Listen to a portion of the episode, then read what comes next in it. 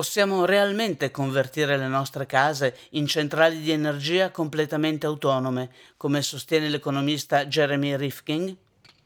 E se questa volta non fosse un sogno americano, ma una realtà tutta italiana?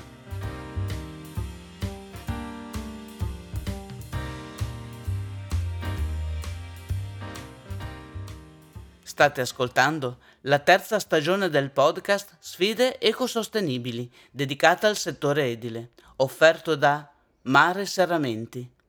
Il calore del vero legno, con tutta l'eleganza dell'alluminio, per un prodotto totalmente made in Italy, ecosostenibile per l'ambiente, garantito e sostenibile anche commercialmente.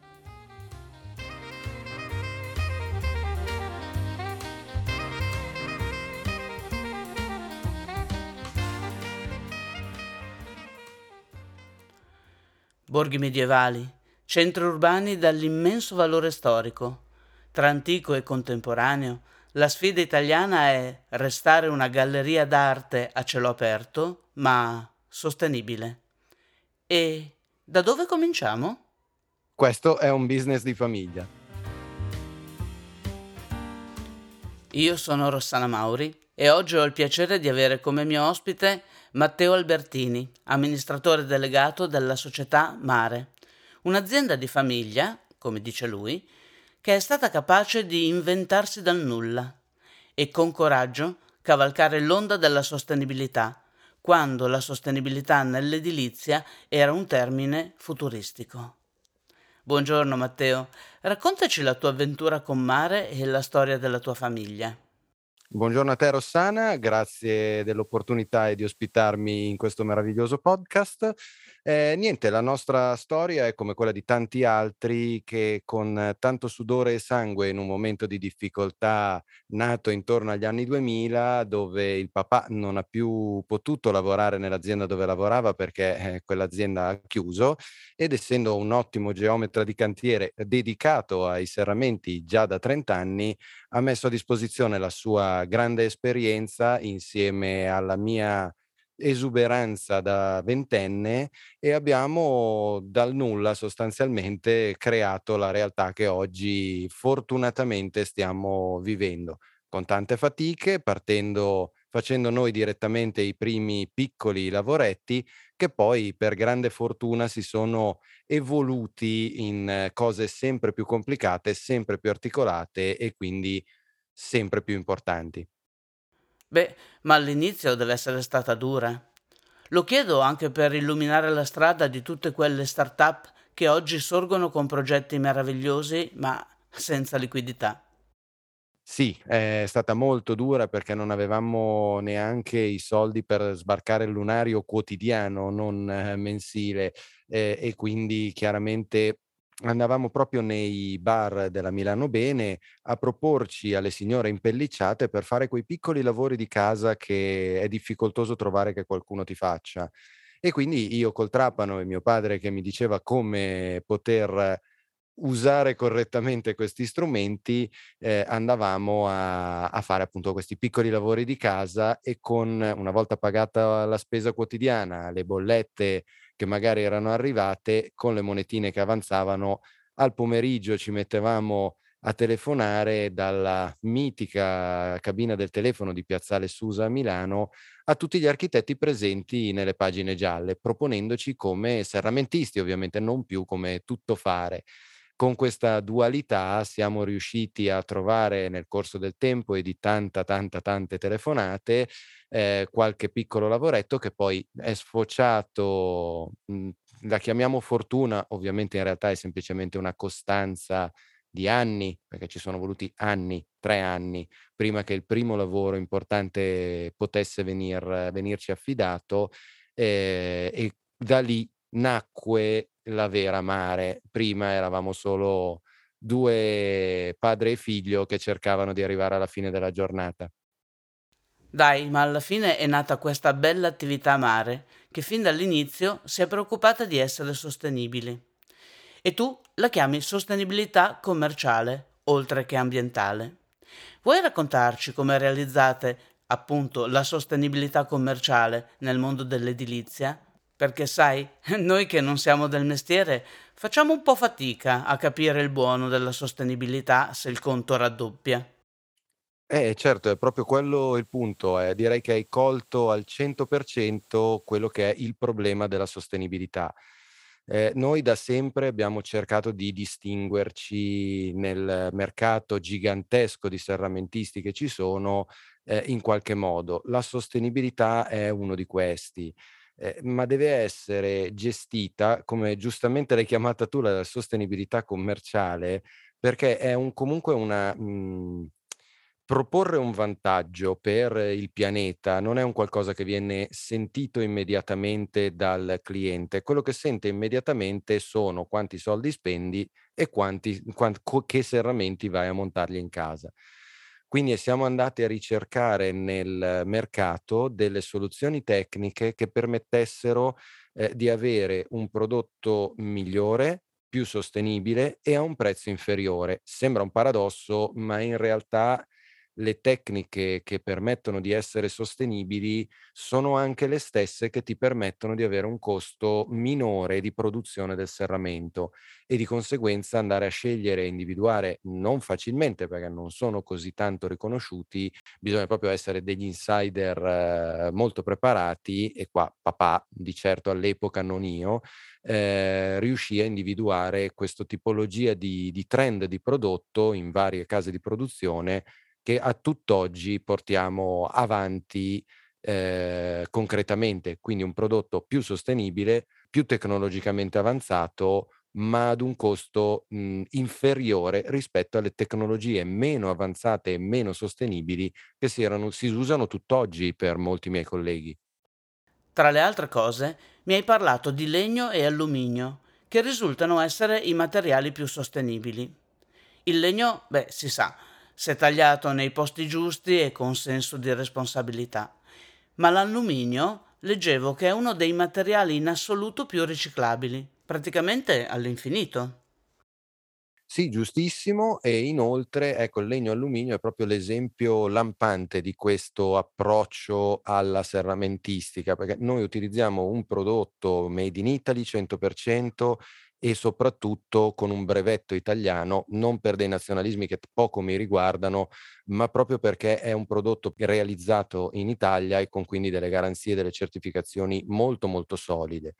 E il legno alluminio, ehm, in questo caso appunto, mhmm, utilizzando dei legni umbri, lavorandolo, ehm, in Avellino, quindi con una distanza relativamente breve, già parte da un concetto di utilizzo del legno che è estremamente sostenibile, perché, ehm, non è molto risaputo, ma il 90% del legno utilizzato nella serramentistica e nei mobili arriva da Norvegia e Svezia, non arriva dall'Italia e quindi già questo implica un utilizzo di petrolio nettamente inferiore. Inoltre l'alluminio, anche questo invece è sempre quasi esclusivamente o norvegese o svedese, ma eh, in questo prodotto viene utilizzato non un grande estruso di alluminio molto pesante, ma un piccolissimo foglio che viene però racchiuso all'interno di resine estremamente tecnologiche, non entro nei dettagli altrimenti annoiamo tutti, però eh, con queste resine si riesce ad utilizzare un foglietto tipo il Domopac, giusto per capirci in termini più semplici,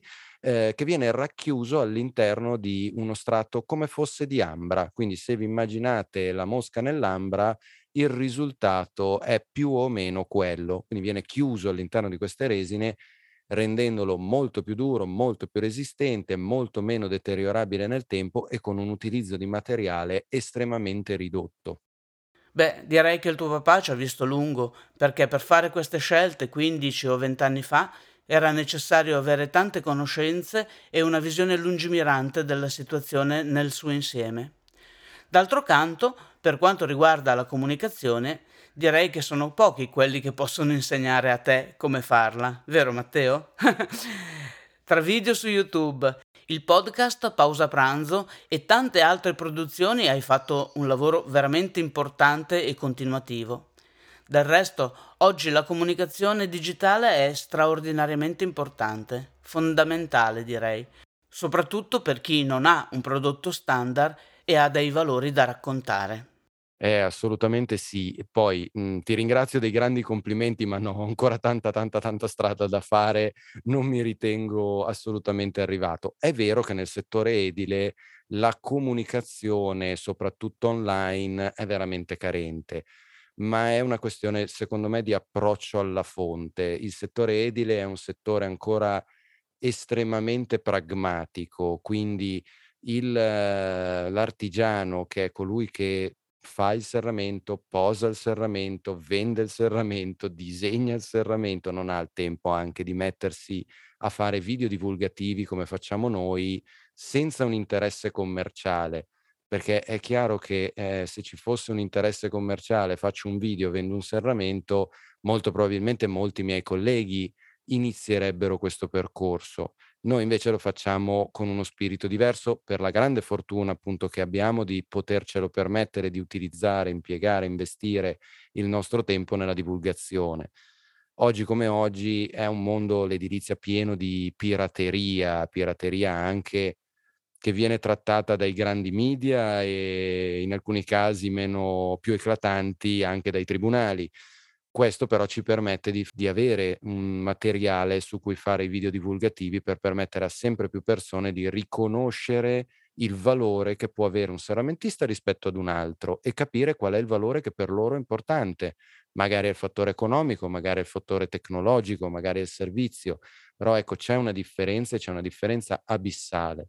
Se oggi sappiamo riconoscerlo sull'acquisto banalmente della macchina piuttosto che del ehm, dell'arredo di casa e sappiamo bene qual è la differenza tra un grande distributore o un piccolo artigiano che fa il mobile su misura, sulla serramentistica questo ancora non avviene. Quindi riuscire a comprare un prodotto in maniera consapevole è molto difficile. Vedendo questa difficoltà abbiamo cercato di colmare questa difficoltà, ehm, prima di tutto proprio per una questione di spirito sociale, divulgativo. Se tutti lavorano bene ed è chiaro il loro intento, tutto viene più semplice.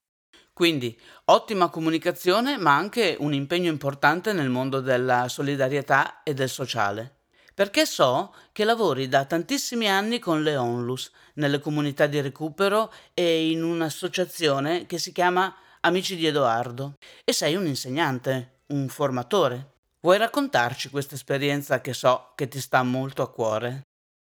Ma sì, certo, assolutamente. Ehm, Amici di Edoardo è un'associazione che si occupa ufficialmente, diciamo il claim, si occupa di, ehm, aiutare i NEET, quindi persone in età ancora scolastica, dalle superiori fino alle le all'università, ma che non hanno né un impiego né una scuola, questo ufficialmente. Nella realtà dei fatti il 90% dei ragazzi che trovo ai miei corsi arrivano o dal Beccaria di Milano, quindi dal carcere minorile di Milano penale, oppure, ehm, dal ehm, dalle associazioni che si occupano di integrare aiutare all'integrazione nel tessuto sociale, ehm, di immigrati di prima generazione minorenni. Ehm, è una cosa estremamente, io credo, doverosa per chi, mhmm, come me ha avuto la fortuna di poter eh, sviluppare un business eh, redditizio, dover impiegare parte del proprio tempo per cercare di passare questo know-how ad altri, perché come io sono venuto su dal nulla e senza nessuna risorsa economica a mio sostegno, cioè avevo bisogno di quello che guadagnavo nel giorno per mangiare nel giorno, non, ehm, a lungo respiro. E quindi so ero nella stessa più o meno situazione di difficoltà che può avere un NEET. Ovviamente no, è molto più difficile per un NEET straniero o per un NEET che ha la fedina penale con su scritto qualcosa, ehm, però anche per loro c'è la possibilità di, ehm, una volta pagato il loro debito per chi lo deve fare e una volta imparato l'italiano per gli altri, di avere un personal brand o di avere un'attività piccola, grande, più altisonante o più, ehm, diciamo che passa più in sordina, ehm, tipo quello di fare i serramenti, ehm, che permetta loro però di, ehm, creare una struttura economica attorno a sé che gli permetta di vivere agevolmente e quindi avere re un'integrazione nel tessuto sociale funzionale ad una vita che noi definiamo, tra virgolette, "convenzionale". Tra i progetti straordinari ce ne sono molti veramente innovativi e anche un po' futuristici. Perché non ci racconti di quella volta che avete progettato una veranda che poi negli anni sarebbe diventata totalmente vegetale? Sì, è stato un prototipo nei momenti bui della crisi dei subprime 2008-2012. Io e il mio attuale direttore artistico Marco Sartirana, che saluto, grande architetto, eh, ab- abbiamo ideato, basandoci su una mia visione notturna elucubrazione di una medusa, abbiamo realizzato questo, questa sorta di cupola eh, con eh, dei materiali che nel corso del tempo vengono sostituiti eh, da delle piante che vengono piantate contestualmente alla realizzazione della, della serra e che vanno a creare la struttura. Inoltre nella parte esterna di questa struttura, perché in qualche modo la si deve chiudere di norma col vetro, ma noi stavamo pensando in grande e quindi non abbiamo utilizzato il classico vetro, ma due tipologie di materiale, una realmente fuori di testa e una un po' più comprensibile, un po' più normale. Quella più normale è il TFT, il classico celofan da serra e che quindi permette di avere un ottimo isolamento all'interno e poter eh, far crescere le piante senza togliergli la luce del sole. L'altra invece era decisamente più mh, eh, avveniristica, decisamente meno realizzabile, ma fantastica perché era un gel realizzato dal punto di vista puramente concettuale da Samsung, eh, la quale ehm, crea- ha creato questo gel che permetteva di passarci attraverso senza eh, che rimanga appiccicato addosso e che si richiude dopo il, dopo il passaggio, quindi una cosa un po' da, alla Geiger, se posso citarlo. Una specie di teletrasporto, sparisci di qui e appari di là. Però, oltre che sostenibili, siete anche etici. So che le tue scelte in merito ai collaboratori seguono regole del tutto anticonvenzionali, che non è così facile trovare nell'imprenditoria italiana. Guarda, mi permetto di espanderla alla realtà lavorativa anche americana, il nostro grande sogno italiano che ci vediamo sempre come degli, delle schifezze in confronto alla grande America, che non è assolutamente vero, ci ho lavorato e non è così. La mia visione è un po' particolare, lo ammetto. Noi non scegliamo competenze, scegliamo solo persone. Quindi io mhmm, non guardo neanche i curriculum, conosco le persone che si propongono di lavorare con noi capisco in funzione di que- queste persone quali sono i loro desideri eh, professionali e se compatibili con l'azienda iniziano a collaborare con noi collaborano con noi eh, come tutti partendo da, tra virgolette, dal basso, ma gli aumenti non sono basati su una prestazione o su un risultato. Poi ovvio che se non sei vuoi fare un tubo, troviamo il modo di capire perché e facciamo in modo che tu venga preparato a fare qualcosa, sempre perché scegliamo le persone e non le competenze, le competenze si acquisiscono. Gli aumenti sono, vengono dati in funzione di ciò che la vita ti mette da, davanti da affrontare, quindi se fai un figlio hai un aumento, se quando vanno ad abitare da soli un altro aumento consistente, proprio perché voglio che possano mantenere eh, costante il, la loro qualità di vita e quindi siano felici di lavorare nella nostra equip e dalla felicità che hanno nel lavorare nella nostra equip traiamo la più grande forza perché siamo tutti molto motivati e nessuno di noi vuole che si spacchi questa visione. Chapeau Matteo, assolutamente magnifico. Spero che il nostro podcast sia ascoltato da moltissimi imprenditori che possano seguire le tue orme. A questo punto, concludendo, ti chiedo se hai dei progetti per il futuro.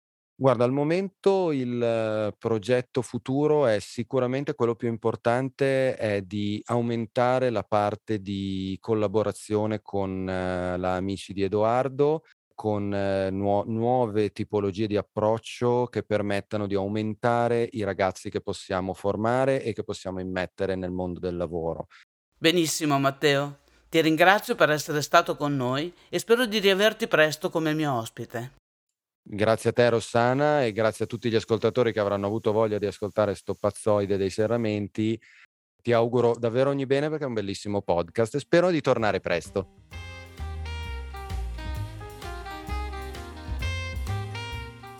Avete ascoltato la terza stagione del podcast Sfide ecosostenibili dedicata al settore edile, offerto da Mare Serramenti. il calore del vero legno con tutta l'eleganza dell'alluminio per un prodotto totalmente made in Italy, ecosostenibile per l'ambiente, garantito e sostenibile anche commercialmente.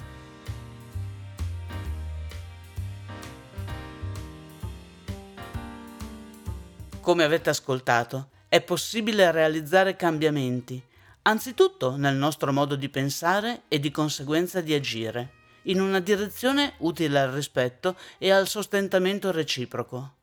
Raccontateci anche voi la vostra storia, perché le vostre scelte e il vostro coraggio disegnano la strada per molti altri. Io sono Rossana Mauri e vi aspetto alla prossima puntata.